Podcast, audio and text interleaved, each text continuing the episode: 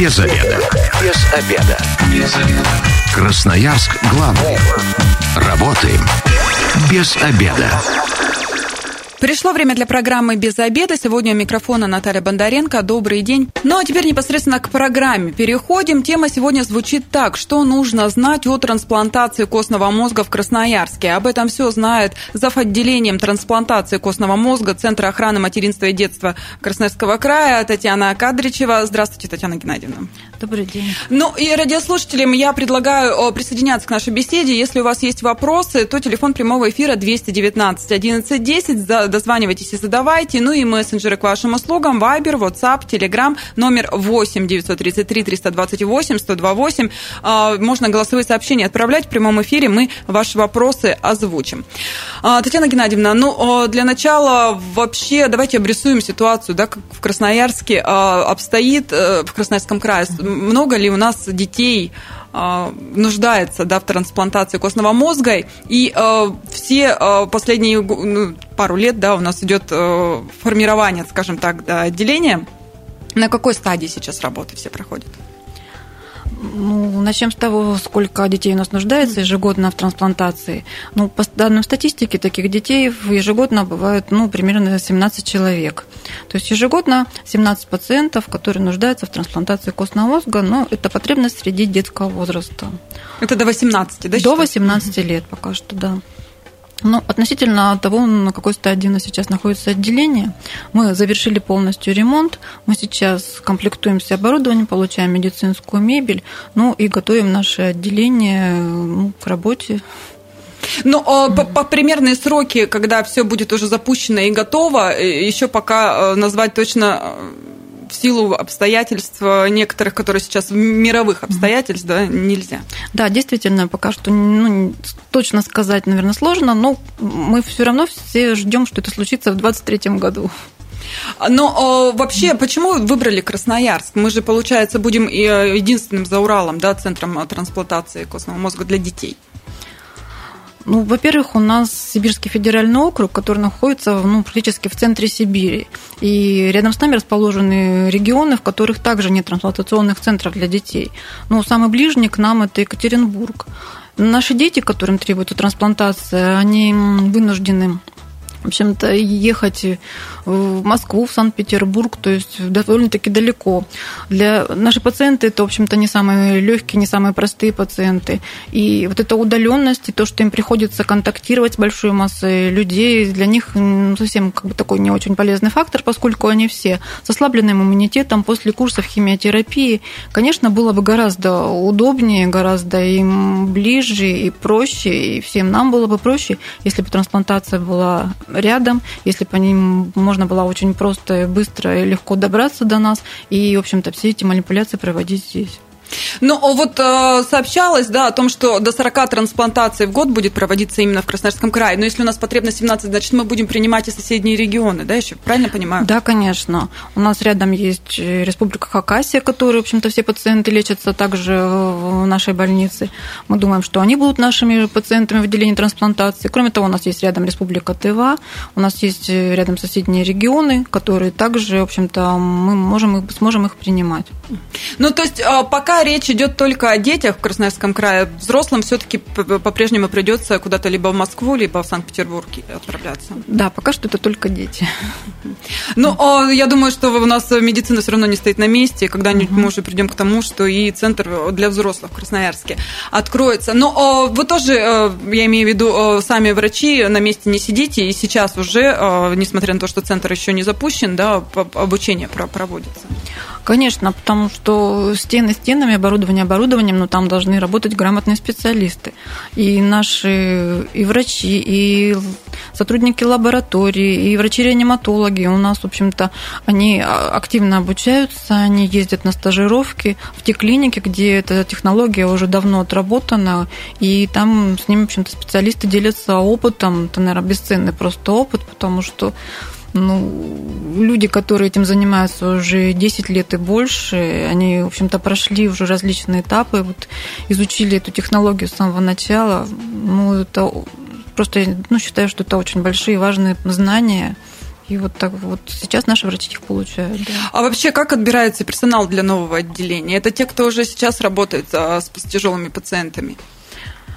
Ну да, в общем-то, скажем так, основные сотрудники нашего отделения, они уже в настоящее время работают с пациентами онкологического профиля, гематологического профиля. Это пациенты Центра охраны материнства и детства отделения онкогематологии. То есть это не первый контакт с такими сложными пациентами.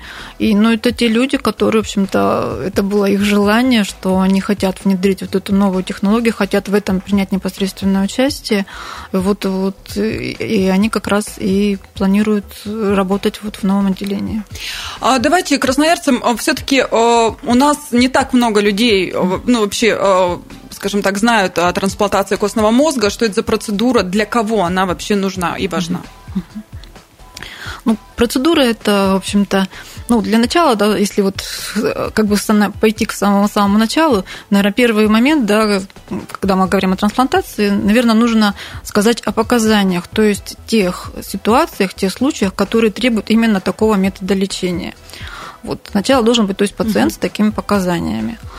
Ну, показания можно выделить это ну, такие злокачественные заболевания системы крови и опухоли, которые не могут быть излечены ну, обычной химиотерапией. То есть здесь нужен более сильная терапия и вот именно как бы смена кроветворения для того, чтобы ну, в общем-то полностью сменить вот это кроветворение на нормальное. То есть это те случаи, где химиотерапия не помогает. Вот. Кроме вот таких пациентов со злокачественным заболеванием, есть еще довольно-таки большая группа пациентов с различными врожденными заболеваниями. В первую очередь это первичные иммунодефициты. Первичные или врожденные, по-другому они называются. То есть это врожденное заболевание, когда иммунная система ну, не в состоянии распознать какие-то инфекционные агенты, какие-то антигены и ведет себя совершенно неправильно, ведет себя, может быть, даже агрессивно к самому пациенту. И вот такие тяжелые первичные иммунодефициты, которые, в общем, с которыми сложно справиться какими-то тоже средствами медикаментозными, в общем-то, они тоже с успехом могут быть излечены с помощью трансплантации костного мозга. То есть это, я правильно понимаю, полностью меняется э, кровообращение?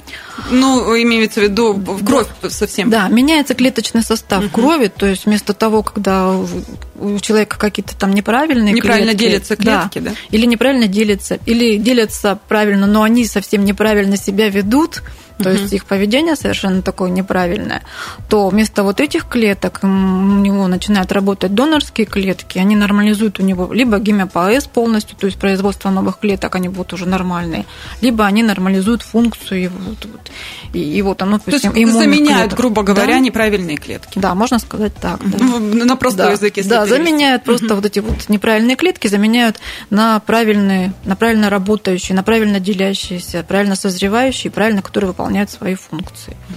А возраст, с какого возраста вообще можно делать трансплантацию для детей? Ну, в настоящее время трансплантируются даже дети первого года жизни. Даже если есть показания, эту трансплантацию нельзя перенести, и нельзя сделать ее позже, если пациент, ну просто мы знаем, что риски слишком высоки, то даже пациентам в возрасте до одного года может быть выполнена трансплантация костного мозга. То есть несколько месяцев уже может пациент быть трансплантирован. В Красноярске бывают такие случаи, отправляете на лечение? Да, таких пациентов мы отправляем на лечение, и такие пациенты тоже у нас есть трансплантированные. Вообще, э, насколько, ну, я, по крайней мере, читала в интернете, mm-hmm. да, но мы все знаем, что интернет у нас штука такая, могут и где-то приврать, э, что это чуть ли не панацея и 100% выздоровления. Ну, к сожалению, это было бы, наверное, слишком хорошо, если бы это было панацея, но, к сожалению, нет. Потому что, ну, вы сами понимаете, что часть пациентов, которым мы решаемся на трансплантацию, это пациенты, которые прошли несколько линий химиотерапии, у которых крайне агрессивное заболевание. Иногда даже чужие донорские вот эти клетки, они не справляются с этим заболеванием, и, к сожалению, мы, конечно, всем помочь не можем. Даже вот таким методом лечения. К сожалению, есть и осложнения потому что процедура сама далеко не простая, она несет с собой множественные риски и риск токсических различных э, осложнений. И, кроме того, ведь не надо забывать, что есть еще реакция трансплантат против хозяина. Это тоже может быть достаточно тяжелая реакция, которая, в общем-то, тоже несет значимые такие риски для жизни. Поэтому к сожалению, стопроцентного результата не бывает. И это не панацея, это один из методов возможных помочь пациенту, которому не помогают другие методы лечения. Ну, а вот э, вообще сколько из Красноярска сейчас, когда у нас нет своего центра, э, э, детям э, какому количеству помощь? оказано именно в трансплантации? Ну, у нас ежегодно получают трансплантацию примерно 13-14 детей это каждый год в федеральных То есть центрах. из 17, э, да. ну, примерно 17 тех, кто нуждается, 13-14 э, получают эту помощь да. своевременно. Да. Родители э, с радостью соглашаются на эту процедуру как шанс? Или есть те, кто ну, не хочет, боится, оценивает риски? Родители по-разному относятся. Конечно, большинство из них, они, в общем-то, согласны ухватиться за любую соломинку, и они знают, что это уже, в общем-то, отработанный метод терапии. И иногда, конечно, для них это вот именно единственный вариант, и они за него, в общем-то, радостно ухватываются. Но есть и такие, которые оценивают все риски, понимают возможные последствия осложнения. Но я не могу сказать, что прямо все то есть кто-то отказывается? Да, конечно, такие пациенты тоже есть.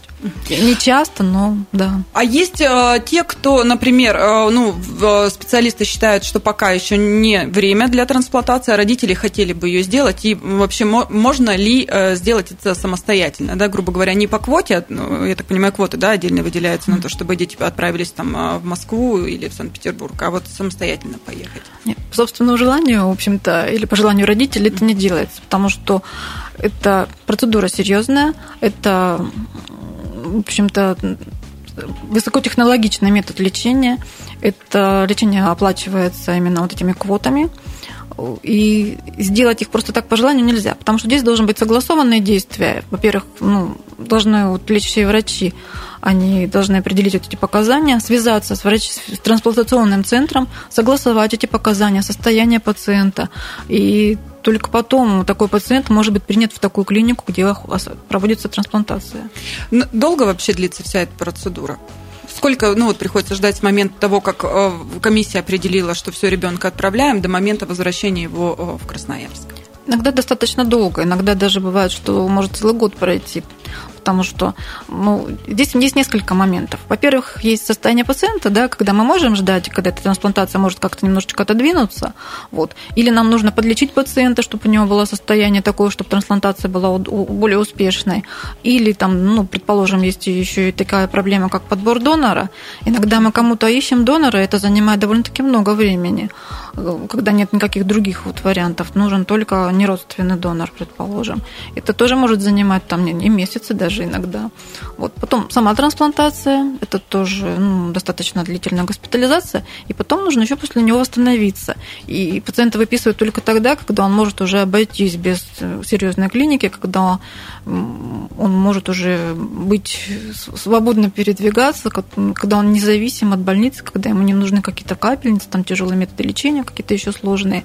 Вот, то есть, когда он, в общем-то, уже в таком состоянии, что можно отпустить.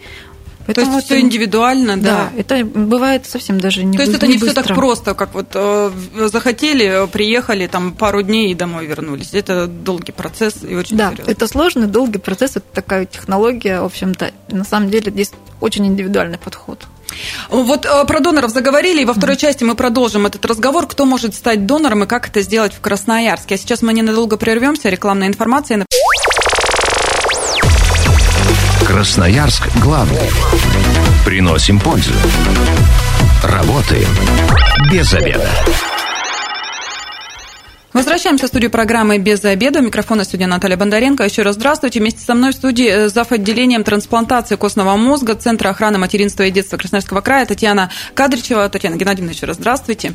И мы обсуждаем, что нужно знать о трансплантации костного мозга в Красноярске. Телефон прямого эфира 219 11 Можете дозваниваться, задавать свои вопросы. Ну и э, ваш, э, наши мессенджеры к вашим услугам. Вайбер, WhatsApp, Telegram, э, номер 8 933 328 128. В первой части программы мы уже поговорили говорили, что центр планирует э, вообще открыть э, к следующему лету, да, сейчас все зависит от поставки оборудования, которое идет из-за границы, в этом, собственно говоря, и сложность. А, наши специалисты уже готовятся, уже прошли обучение и продолжают э, обучаться дальше, чтобы помогать красноярцам, деткам до 18 лет, да, вообще сейчас примерно 17 детей Красноярского края в год нуждается вот в такой процедуре, в трансплантации костного мозга.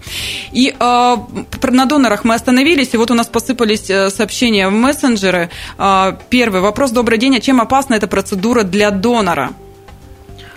Ну, как показывает практика и статистика, процедура для донора не опасна. Каких-то последствий для здоровья донора она не несет. Ну, если говорить о донорах, наверное, тут нужно еще сказать, что бывает еще и такая так, трансплантация, такой вид трансплантации, как аутологичная, когда пациент сам для себя является донором. То есть есть такие заболевания, когда нужна вот эта аутологичная трансплантация, и тогда клетки собираются, собственно говоря, у самого пациента, а потом их в процессе терапии он получает свои собственные клетки. Обновленные, да, какие-то подлеченные. Нет, эти клетки обычно, они просто помогают ему пережить очень тяжелую, очень высокодозную химиотерапию. Вот, они просто поддерживают его кроветворение и дают ему возможность хорошо восстановиться. А вот эта высокодозная химиотерапия как раз она направлена на то, чтобы справиться с теми клонами, которые при обычной химиотерапии, может быть, возможно, уцелели. Вот. Это один из видов трансплантации. Ну, здесь, в общем-то, донор сам пациент. С этим попроще, да, получается? Конечно. Здесь хотя бы донора не нужно искать. Да. Угу. Вот. Кто еще может стать донором? Вот. И, Если как мы... правило, кто становится? Угу. Если мы говорим о других видах так называемой аллогенной трансплантации, тут донором является другой человек. Ну, кто может стать донором? Чаще всего это, конечно, и мы всегда выбираем и ищем такого донора, это родственный, полностью совместимый донор.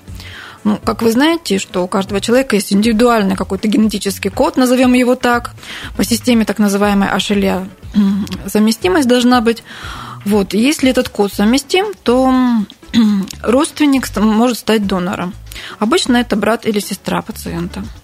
Я читала, а, перебью вас, mm-hmm. что только 30% а, братьев и вообще родственников могут стать донорами и подходят. Действительно ли так?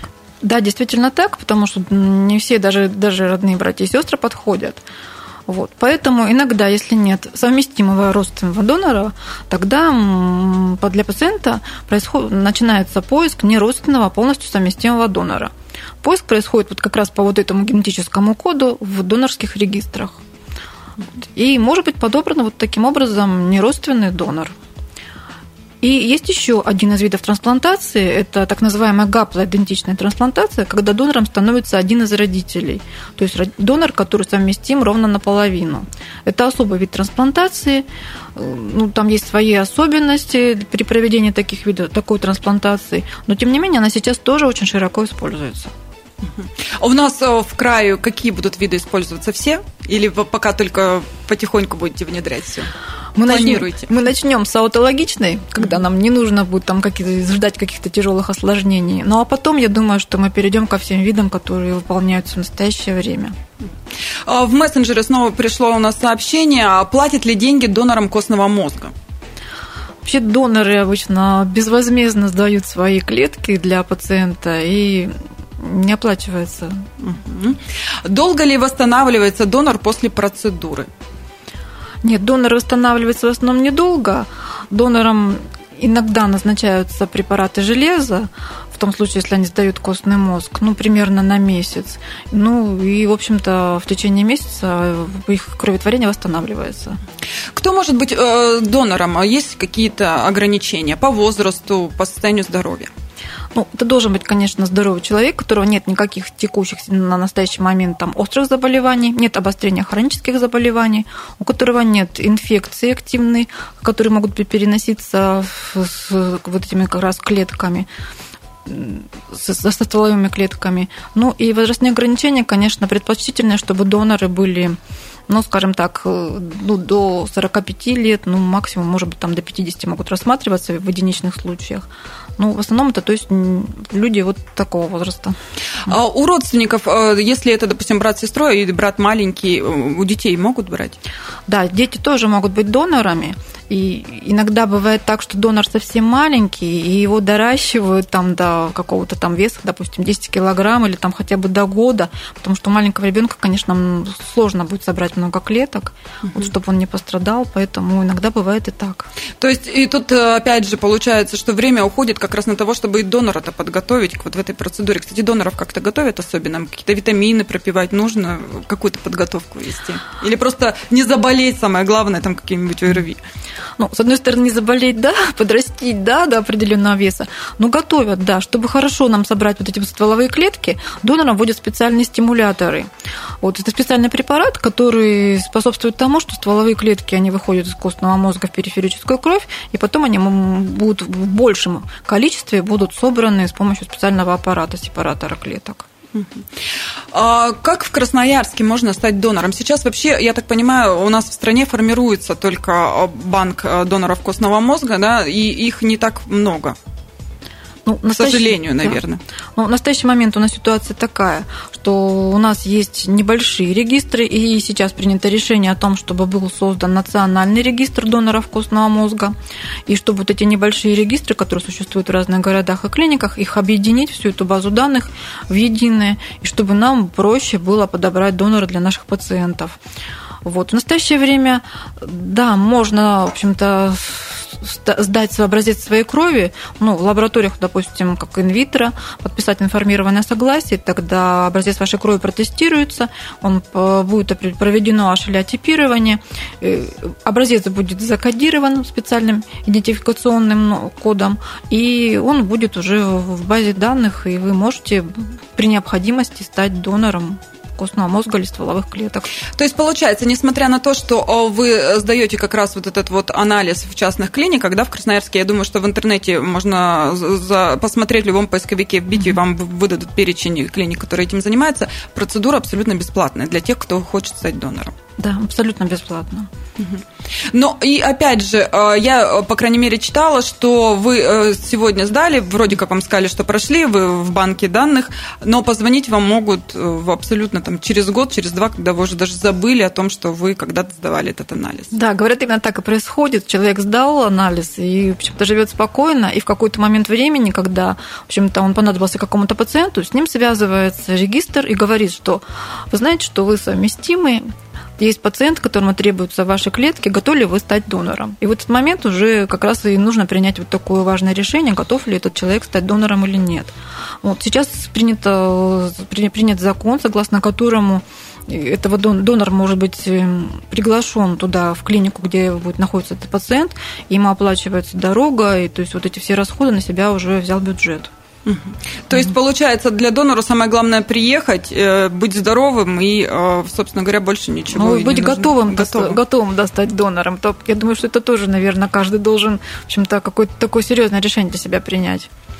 Вот вы говорите, а с чем это связано? Ну, вроде, э, если процедура ну, безопасна, да, относительно, и восстановление для донора э, ничего не стоит это сделать. Ну, я думаю, что все мы разные. Для кого-то, ну, может быть, это на самом деле непростое решение, а кто-то, в общем-то, готов его, думаю, что довольно-таки легко принять. Это, в общем-то, процедура, она, в общем-то, может быть в двух видах. Да? Это клетки могут набираться из крови так же, как и доноры сдают кровь, просто из венозной крови набираются вот эти стволовые клетки.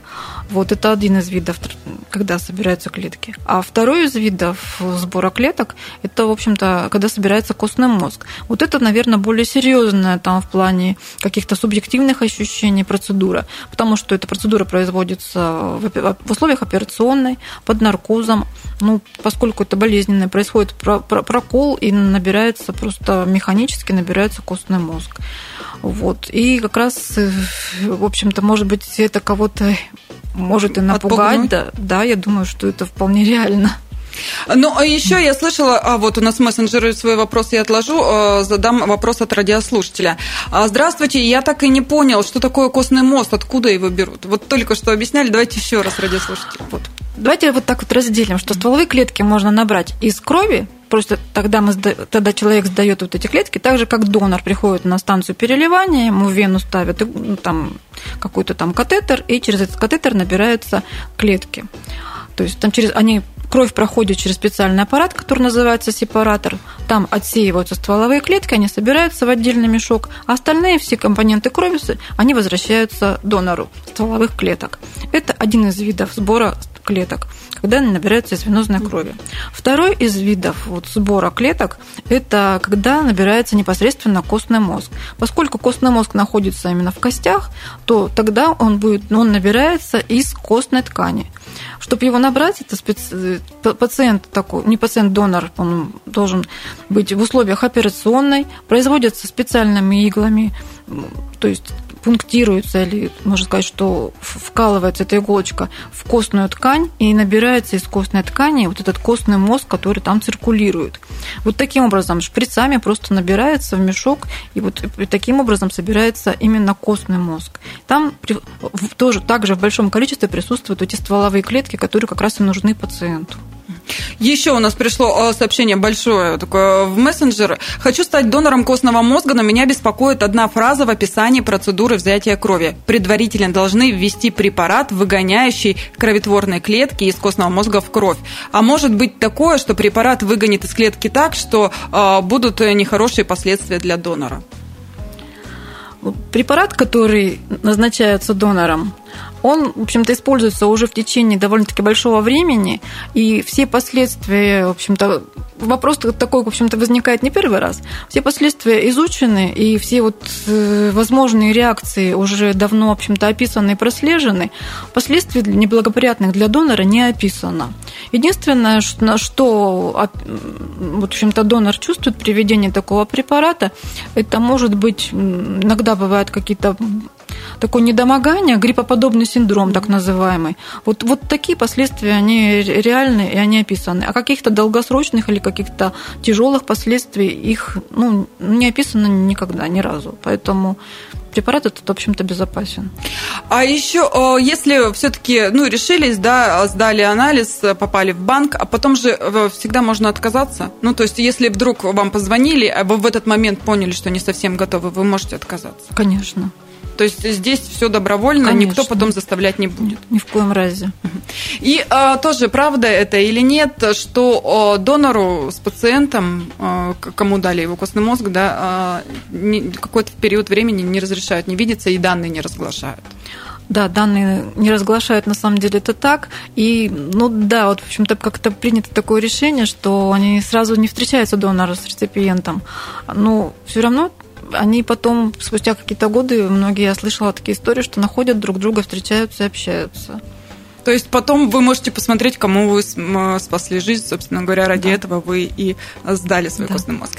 А у нас время программы к концу подходит. Татьяна Геннадьевна, ну, желаю скорейшего открытия отделения, конечно, тем более оно помогает детям, и это очень важно. И вот от вас обращение к красноярцам, которые еще раздумывают, стать ли нам донором костного мозга, потому что, например, донором крови сейчас, ну, вот даже среди своих знакомых все больше людей об этом слышат и хотят идти. Вот про костный мозг пока у нас, конечно, в Красноярске все потише и скромнее. Вот э, давайте призовем, может, кто-то задумается и решит это сделать. Я думаю, что не стоит бояться. На самом деле, что сдать вот эту пробу совсем просто при любом диагностическом каком-то обследовании. Совсем несложно подписать это информированное согласие, но зато вы будете знать, что вы можете кому-то спасти жизнь. Я думаю, что это стоит очень дорогого, и думаю, что не столько как бы, там, негативных, скажем так, последствий, но когда вы знаете, что вы помогли человеку, что вы спасли жизнь, я думаю, что это очень важно, и очень надеюсь, что кто-то примет такое решение.